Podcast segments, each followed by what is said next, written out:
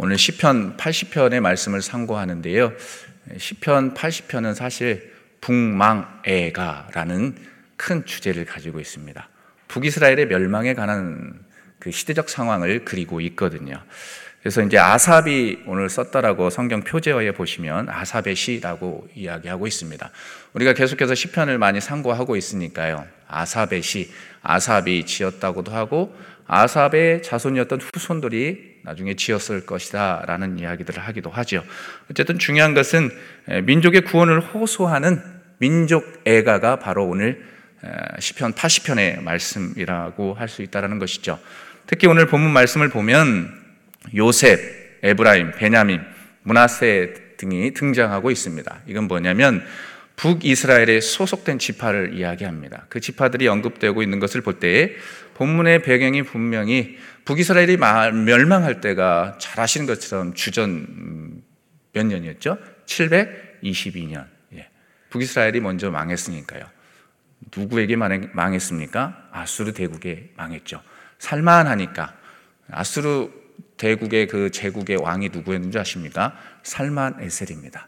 살만하니까 예, 살만에셀 때문에 멸망하고 말았어요. 우스갯소리로 이제 공부하면서 이야기하지만 어쨌든 아수르 왕 살만 에셀에게서 멸망당하고 말았습니다. 그런 시대적 상황, 주전 722년에 쓰였을 것으로 이야기하면서 본문이 이제 진행이 되는 것을 보게 됩니다. 어, 이와 같은 시대적 상황 가운데에 쓰였던 이 본문을 크게 세 부분으로 나누어서 볼 수가 있습니다. 먼저 1절에서 3절 보시고 그리고 4절에서 7절 그리고 8절에서 19절 이렇게 나누어서 볼 수가 있습니다. 1절에서 3절에 있는 이 말씀을 보면 여기에는 어떤 내용들이 기록이 되어 있냐. 시인은 하나님과의 이스라엘의 관계를 목자와 양과의 어떤 관계 속에서 묘사하고 있습니다. 그러면서 구원을 강구하죠. 하나님, 왜 우리를 이렇게 놔두셨습니까? 지금까지 인도해 주셨는데 좀 귀를 좀 기울여 주십시오. 라고 강구하고 있습니다. 1절과 3절 이어서 우리가 함께 읽겠습니다. 1절입니다. 시작.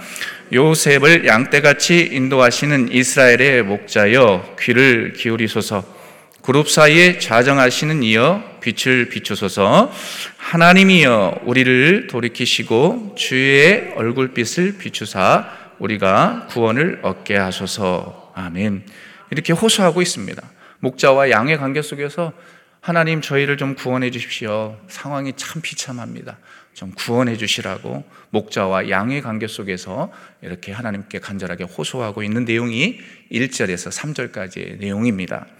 어, 계속해서 4절 두 번째 부분 4절에서 7절을 보시면 혹독한 심판. 사실은 이스라엘 백성들이 북이스라엘이나 남유다나 멸망하게 된 것은 무엇입니까? 하나님의 징계고 하나님의 심판이었습니다. 그래서 역시 북이스라엘도 이 혹독한 심판에 대한 탄식입니다. 혹독한 심판을 받아서 너무 괴로우니까 탄식하고 있는 것이죠.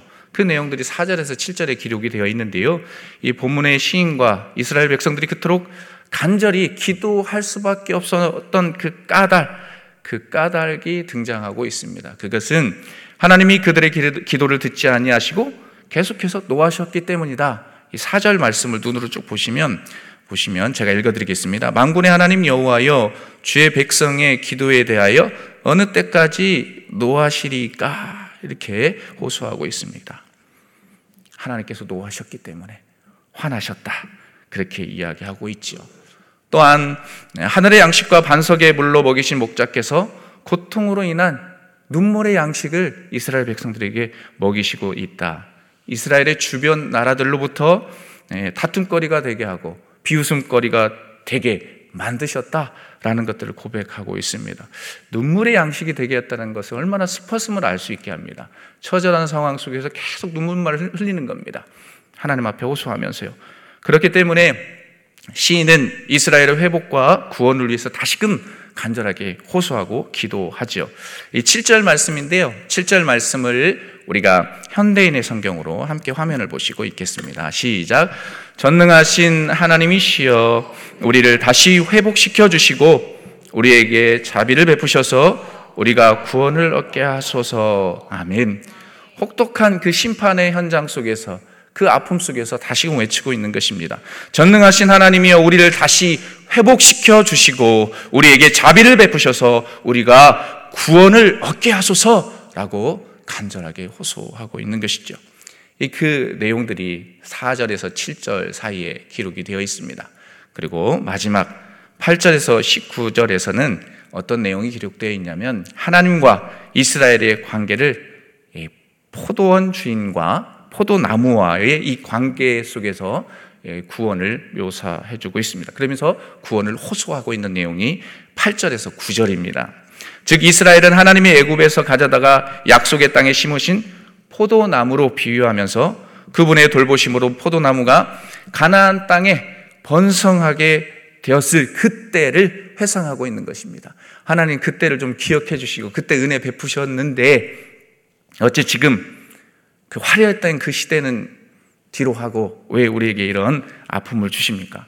과거의 영화가 다 사라져 버리고 들짐승 에게 약탈 당해 버렸습니다. 너무나도 고통스럽다라고 고백하고 있죠. 그래서 이스라엘은 하늘의 왕이신 하나님이 다시금 이 포도원을 돌봐주시기를 강구하는 겁니다. 그리고 한 걸음 더 나아가 회복을 강구하는 기도와 함께 충성을 맹세하고 본문이 맞춰지고 있습니다. 그 충성은 뭐냐면 다시 떠나지 않겠다라는 겁니다. 그러니까 사람이 참 간사한 것이 떠나고 죄악 범하고 나서 힘들면 다시 떠나지 않겠다라고 그 고백하는 그런 시인의 모습이 어찌 보면 본문 속에 들어져 있기도 하는데요. 18절과 19절 말씀 함께 읽어볼까요? 18절과 19절 현대인의 성경으로 봉독합니다. 시작. 그러면 우리가 다시는 주를 떠나지 않겠습니다. 우리를 소생시켜 주소서 우리가 주의 이름을 부르겠습니다. 전능하신 하나님 여호와여 우리를 다시 회복시켜 주시고 우리에게 자비를 베푸셔서 우리가 구원을 얻게 하소서. 아멘. 약속하는 거예요. 하나님, 구원해 주세요. 그러면 우리가 다시는 주를 떠나지 않겠습니다. 우리를 소생시켜 주옵소서. 우리가 주의 이름을 부르겠습니다. 그렇게 하나님 앞에 충성하고 그렇게 헌신하겠다라고 결단하면서 이 본문의 스토리들이 마무리되고 있습니다. 이와 같은 말씀들을 통해서 오늘날 우리가 시대를 살아가는 우리들에게 적용할 수 있는 메시지 두 가지를 얻게 됩니다. 첫 번째는 이 고통스러운 상황 속에서도 회복을 위해 부르짖어야 한다는 것입니다.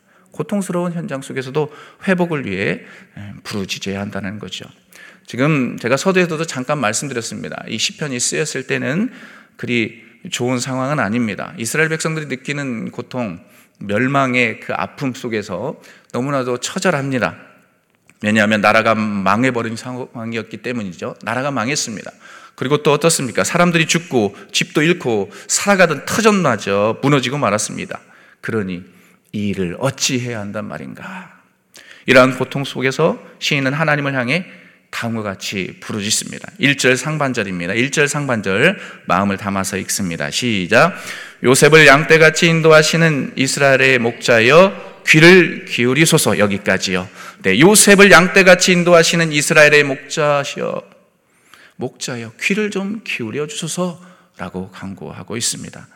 그의 기도의 시작이 이 말씀인 것입니다. 우리가 여기서 자세히 보아야 할 말씀이 있습니다. 즉 요셉이라는 말씀과요. 그리고 이스라엘의 목자라는 말씀입니다. 먼저는 이 본문 속에서 시인은 요셉이라는 표현을 쓰고 있습니다. 요셉. 이 요셉이라는 말은 북이스라엘의 열 지파가 있는데 열 지파 가운데 대표가 되는 지파가 요셉 지파입니다. 요셉 지파. 그리고 남북 이스라엘의 그 전체를 지칭하는 표현으로서 요셉이 등장하고 있는 것입니다. 왜냐하면 야곱이 어떻습니까? 아, 우리가 잘 아는 것처럼 예, 장자의 그 스토리 이스라엘의 역사 가운데 아브라함, 이삭, 그 다음에 누굽니까? 야곱. 그 다음에 누구예요? 요셉. 이렇게 이어지는 것을 봅니다. 실제적인 장자가 이스라엘에 있어서 전통에 있어서 요셉이었기 때문이죠. 그러니까 과거의 그런 어떤 스토리 하나님의 역사하심, 언약하심을 좀 기억해 주십시오. 라고 하면서 호소하고 있는 것이죠. 그래서 요셉이라는 말씀이 등장하고 있습니다. 그리고 다음으로 볼 것이 이 표현 속에서 이스라엘의 목자라고 외치고 있습니다. 성경에 보면은 하나님을 향해 부르는 호칭들은 다양합니다. 여러 가지가 있지요. 그리고 그 호칭을 사용하는 데는 다 이유가 있습니다. 뭐 여호와 라파 라고 하면 어떤 하나님이십니까? 치유하시고, 그죠? 회복시키시는 하나님. 그런 것처럼 오늘 이스라엘의 목자에도 이렇게 부르는 데는 다 이유가 있다라는 거죠. 여기에서 이스라엘의 목자라고 부르는 데는 어떤 이유가 있느냐 하면 목자는 무엇을 칩니까? 양을 치죠. 양을 치고 양을 돌보고 올바른 길로 인도하는 것입니다. 그렇게 하나님을 이스라엘의 목자라고 부르는 것은 이스라엘을 다시금 돌보시고 바른 길로 하나님 좀 인도해 주십시오! 라고 하는 그런 메시지가 담겨져 있는 것이죠. 즉, 본문의 시인은 하나님을 이스라엘의 목자로 부름으로써 현재의 이방의 그 원수들, 망해버린 그 상황, 원수들로 인해 망해버린 그런 상황 속에서 백성을 다시 회복시켜 주시라는 그런 간절한 호소가 그 말씀 속에 담겨져 있는 것이죠. 그 1절 상반절의 내용 속에서 말입니다. 계속해서 2절 말씀을 보시면 다음과 같이 강구합니다. 2절 말씀 함께 읽어볼까요? 시작. 에브라임과 베냐민과 문하사 앞에서 주의 능력을 나타내사 우리를 구원하러 오소서. 아멘. 여기에서 좀 말씀을 좀 보시면 여기에 등장하는 에브라임과 문하세는 누구의 아들입니까? 요셉, 그죠? 요셉의 아들입니다. 그리고 요셉과 베냐민은 한 형제일까요? 아닐까요? 한 형제이잖아요. 그리고 유식한 말로 동복 형제, 라고 하잖아요. 한 어머니, 한 아버지에서 난 형제, 동복 형제라고 합니다. 즉 요셉과 베냐민은 야곱이 가장 사랑하는 아내였던 라헬의 자손이죠. 그런데 이들 라헬 자손의 지파들은 광야를 행진할 때 능력의 징표인 언약계 뒤에 자리했다라고 해요. 민수기 10장에 근거하면요. 자, 시인은 그래서 바로 이러한 사실을 바탕으로 언약계의 그룹 사이에 자정하신 분으로서 그곳에 계신 하나님, 다시금 극률이 여기셔서 이스라엘의 목자가 되시는 그 하나님, 제발 우리를 하나님 회복시켜 주옵소서. 그렇게 살아가는 백성이 오니, 그렇게 선택된 백성이 오니, 주님 회복시켜 주옵소서라는 그런 메시지가 오늘 2절 말씀에 기록되어 있는 것입니다. 언약의 자손으로서 살아가는 이스라엘 백성들에게 그 언약계 사이에 자정하시고 늘 보호하시고 그 앞에 꼭 붙어 있으려고 했던 에브라임, 문하세, 요셉 지파의 그런 형제들처럼 그런 구원의 은혜를 좀 베풀어 주십시오. 다시 회복시켜 주십시오. 꼭 붙어 있겠습니다라는 어떤 결단의 마음이 이곳에 담겨져 있는 것이죠. 그래서 그렇게 간절하게 거듭거듭 호소하고 있는 것입니다. 3절에서도 역시 시인은 하나님께 회복을 호소하고 있습니다. 3절 시종일관 정말 회복의 은혜를 구하고 있는데요. 3절 말씀 함께 읽도록 하겠습니다. 시작. 하나님이여 우리를 돌이키시고 주의 얼굴빛을 비추사 우리가 구원을 얻게 하소서. 아멘. 이 본절에서 시인은 하나님께 기도하면서 자신을 돌이켜 달라고 호소합니다. 돌이켜 달라. 이 돌이키다라는 표현을 성경을 보실 때 여러 가지 번역본들을 보시면 다른 번역본들에는 뭐라고 표현이 되어 있냐면 회복시키다라는 표현으로 되어 있습니다. 그러니까 돌이키다라는 것은 어떤 의미가 있다? 회복시키다라는 의미가 있다라는 것입니다. 그러니까 회복시켜 주십시오. 하나님 긍휼히 여겨 주셔서 내면의 마음을 치유하셔서 삶을 돌아보며 돌이키고 그 돌이킴을 통해 진정한 회복이 우리의 내면 가운데 있게 해 주십시오. 회복시켜 주십시오. 회복시켜 주십시오. 그렇게 호소하고 있는 것입니다. 어떠한 상황 속에서요? 고통의 상황 속에서. 사랑하는 새벽의 성도 여러분, 이와 같은 말씀을 통해서 한 가지 정말 깨닫게 되는 것은 이 고통의 현장 속에서 우리가 포기하지 않고 부르짖는 그런 백성이 되어야 한다는 것이죠. 오늘 본문의 시인이 그랬던 것처럼 말입니다. 뭐 시인이 특별해서 그랬나요? 아삽의 자손들이 뭐 아삽이나 아삽의 자손들이 뭐 특별해서 그랬나요? 아닙니다. 우리와 성경이 똑같은 사람들입니다. 그런데 그 현장 속에서 현실을 직시했습니다. 현실을 도피한 것이 아닙니다. 현실을 직시하고 그 현장 속에서도 포기하지 않고 포기하지 아니하고 기도하는 것입니다. 하나님께서 응답하실 것 것을 믿었기 때문에 그렇게 외치고 있는 것이죠. 고통의 현장 속에서 외치는 시인의 모습을 봅니다.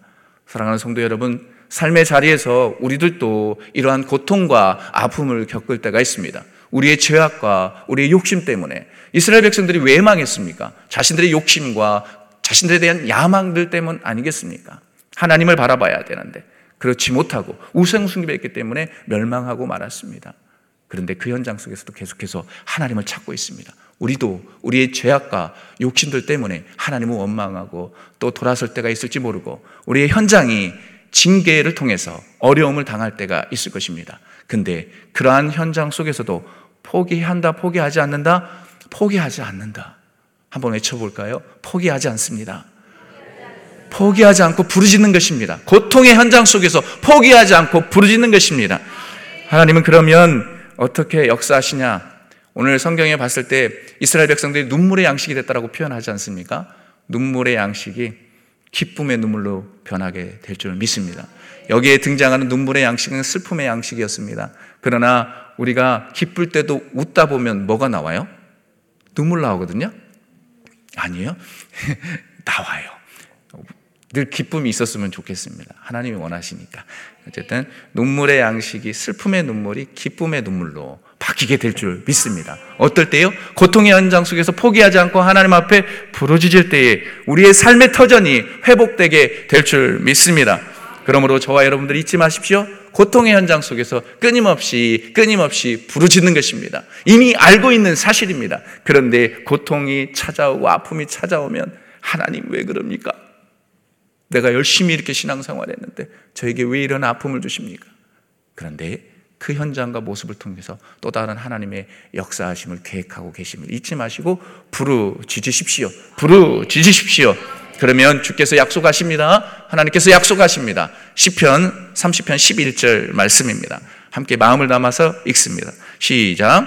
주께서 나의 슬픔이 변하여 내게 춤이 되게 하시며 나의 배옷을 벗기고 기쁨으로 띠띠우셨나이다. 아멘. 아멘. 이런 역사가 저와 여러분들에게 일어나게 될 줄 믿습니다. 주께서 나의 슬픔이 변하여 내게 춤이 되게 하시며 나의 배옷을 벗기고 기쁨으로 띠띠우시는 그런 역사가 저와 여러분들의 있기를 주님의 이름으로 간절히 축원드립니다. 두 번째로 얻게 되는 영적인 교훈, 담으로 얻게 되는 교훈은 이 그리스도인은 아름다운 열매를 맺는 자가 되어야 한다는 것입니다. 핵심 포인트는 열매입니다. 열매. 이 8절에서 11절 내용을 쭉 보시면 하나님께서 한 포도나무를 애굽에서 가져다가 가나안 민족들을 쫓아내시고 그곳에 그 포도나무를 심었다라고 말씀합니다. 심지어 주께서 그 앞서 가셔서 앞서 가셔서 가꾸셨다. 그리고 그 뿌리가 박혀져서 땅에 가득했다라고 증거하죠. 또 어떻습니까? 그 그늘로 산들조차 가리울 수 있는 큰 거목이 되게 하셨다.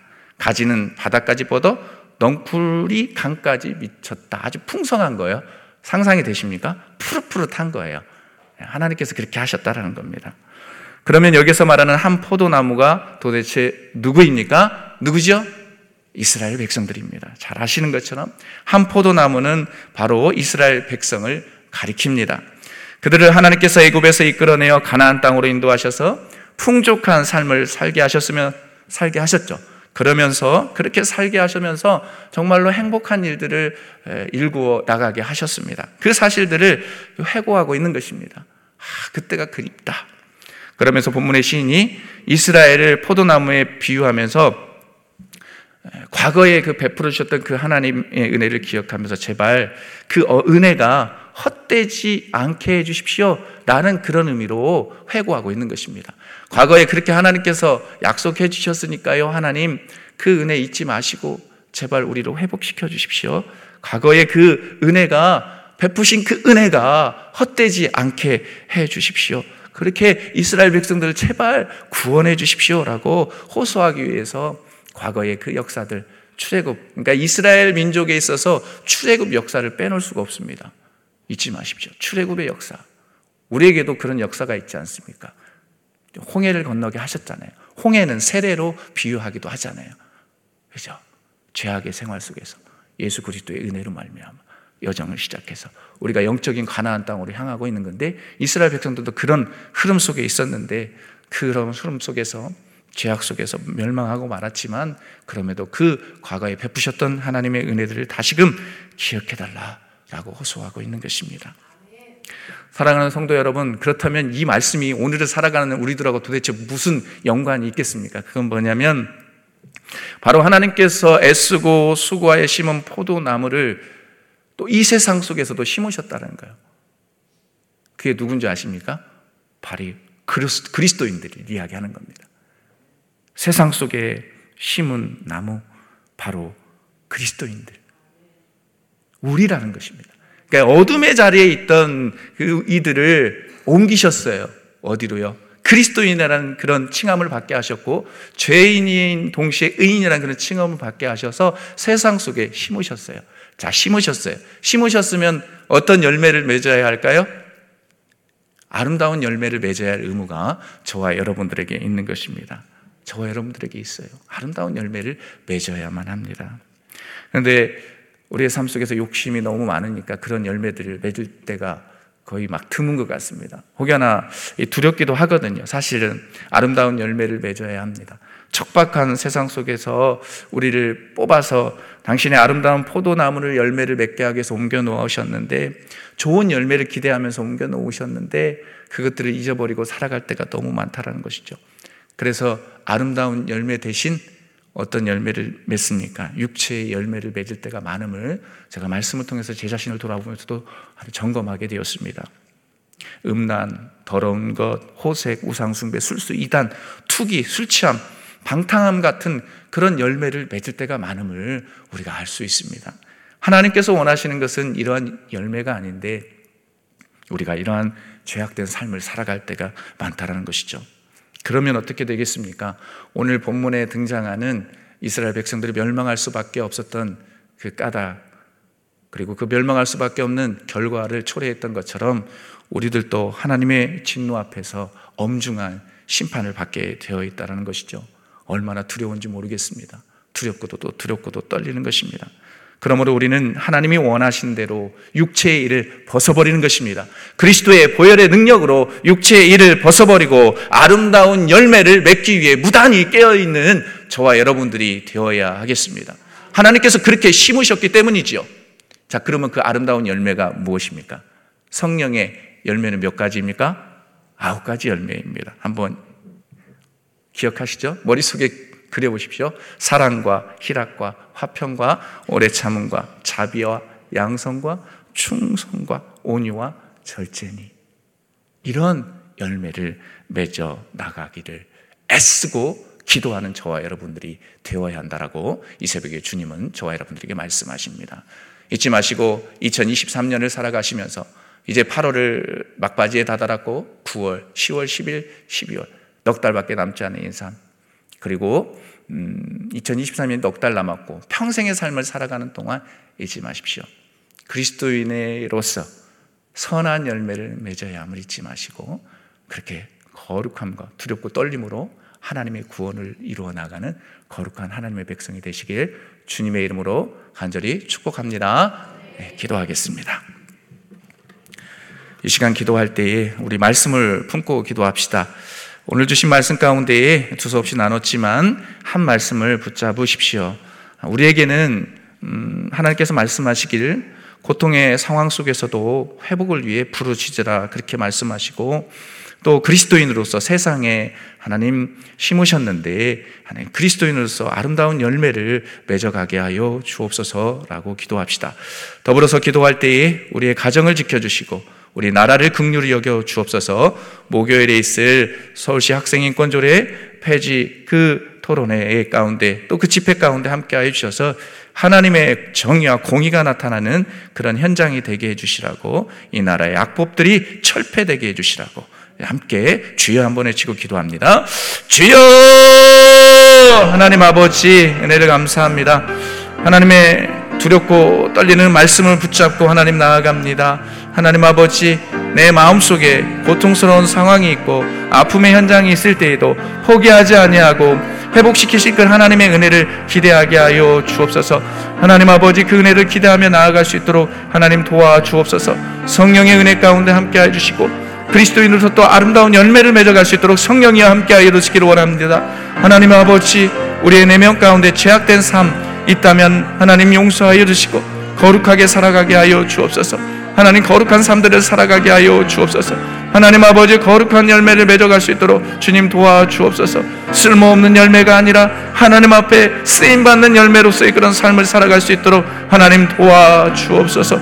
하나님의 말씀을 품고 하나님 성령의 열매를 맺어갈 수 있는 우리가 되게 하여 주옵소서. 우리의 가정과 우리의 나라를 긍휼히 여겨 주시고 우리의 가정을 회복시켜 주시옵소서. 상처 있고 눈물 뿌려 탈식하는 가정들을 긍휼히 여겨 주시고 회복시켜 주옵소서. 이 나라 이 민족의 악법들이 철폐되게 하시고 특별히 하나님 아버지 목요일 에 있을 서울시 학생 인권조례 하나님 폐지 집회에 대해서 하나님 토론회에 대해서 하나님의 정의와 공의가 나타나게 하여 주옵소서. 하나님의 능력이 그 현장 가운데 나타나게 하여 주셔서 모든 것들이 철폐되고 하나님의 나라가 실현되게 하여 주옵소서. 오 하나님의 역사가 그 땅 가운데 우리나라 가운데 임하게 하여 주옵소서. 이 땅이 거룩한 땅 되게 하여 주옵소서. 제사장 나라가 되게 하여 주옵소서. 주님 그렇게 역사하여 주옵소서. 주님 은혜 베풀어 주옵소서.